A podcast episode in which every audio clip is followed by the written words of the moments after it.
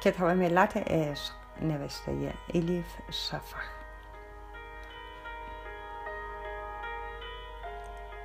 ترجمه ارسلان فسیحی.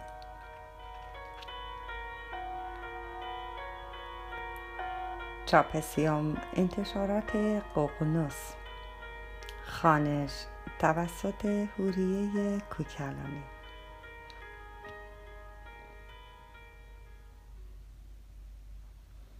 علاءالدین قونیه شعبان 645 مدت زیادی جرأت نکردم با پدرم حرف بزنم.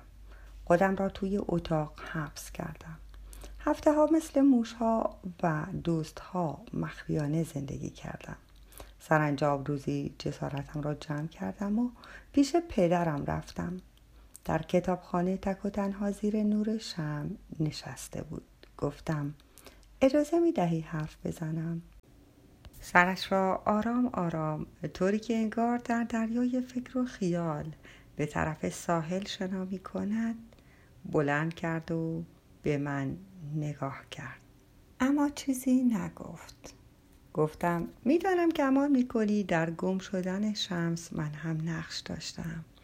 اما به تو اطمینان می‌دهم که پدرم انگشتش را بلند کرد و حرفم را برید. گفت ساکت باش فرزندم نمی‌خواهم از تو چیزی بشنوم. حرفی هم ندارم به تو بزنم. از این به بعد میان ما کلمه ها خشکیده. با صدایی لرزان گفتم اما پدر عزیزم حقم را می‌خورید. اجازه بدهید توضیح بدهم. قرآن بیاورید. دست روی قرآن می‌گذارم. قسم می‌خورم. من نبودم. می‌دانم چه کسانی این کار را کردند اما من بیگناهم. گفت پسرم انگار این کلمه زبانش را سوزانده بود. صورتش در هم رفت. گفت می‌گویی من نبودم اما کناره های جوبت خون او هست. جا خوردم. فوری کناره های جوبم را وارسی کردم. یعنی ممکن بود یعنی لکه خونی از آن شب باقی مانده بود. پارچه را با دقت وارسی کردم. تمیز بود. سرم را که بلند کردم با پدرم چشم در چشم شدم و آن موقع بود که فهمیدم کلک کوچکی به من زده. با وارسی کردن جبم به دنبال لکه خون خودم را لو داده بودم. درست است. آن شب که توی میخانه نقشه جنایت رو میکشیدند من هم کنارشان بودم از همه چیز خبر داشتم حتی این من بودم که در گوش کل شغال زمزمه کنان گفتم شمس شبها به حیات می رود و شب جنایت یکی از شش نفری بودم که پشت دیوار باغ به صحبتهای قاتل و مقتول گوش می‌داد. وقتی متوجه شدیم کل شغال خیلی دارد معطلش می کند و تصمیم گرفتیم حمله کنیم من بودم که به بقیه افراد راه ورود به حیات را نشان دادم.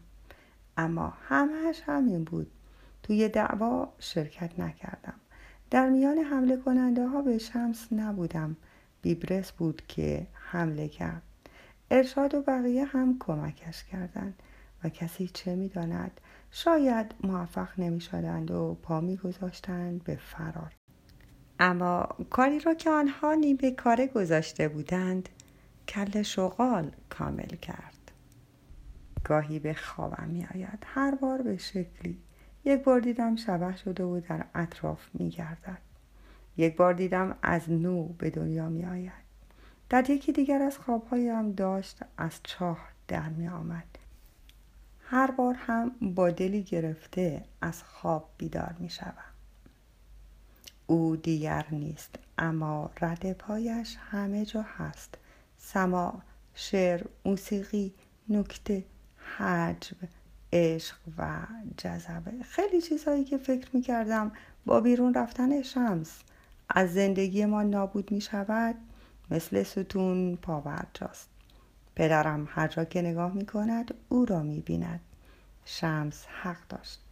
یکی از شیشه ها که شکست شیشه دیگر هم با آن تکه تکه شد.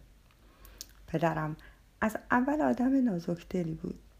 با اهل همه دین ها اعتقادها مدارا می کرد بعد از آشنایی با شمس دایره محبتش چنان گسترده شد که حتی پسترین آدم های جامعه را هم در بر گرفت. بی خانوان ها دیوانه ها جزامی ها مست ها روسبی ها گداها جبور ها می تواند به همه اینها بدون پیش داوری نظر کند و همگی را درک کند. حتی باور دارم که قاتل های شمس را هم می تواند عفو کند. فقط یک نفر هست که دوستش ندارد. فقط من پسر خودش. نتوانستم به دایره محبت پدرم وارد شوم.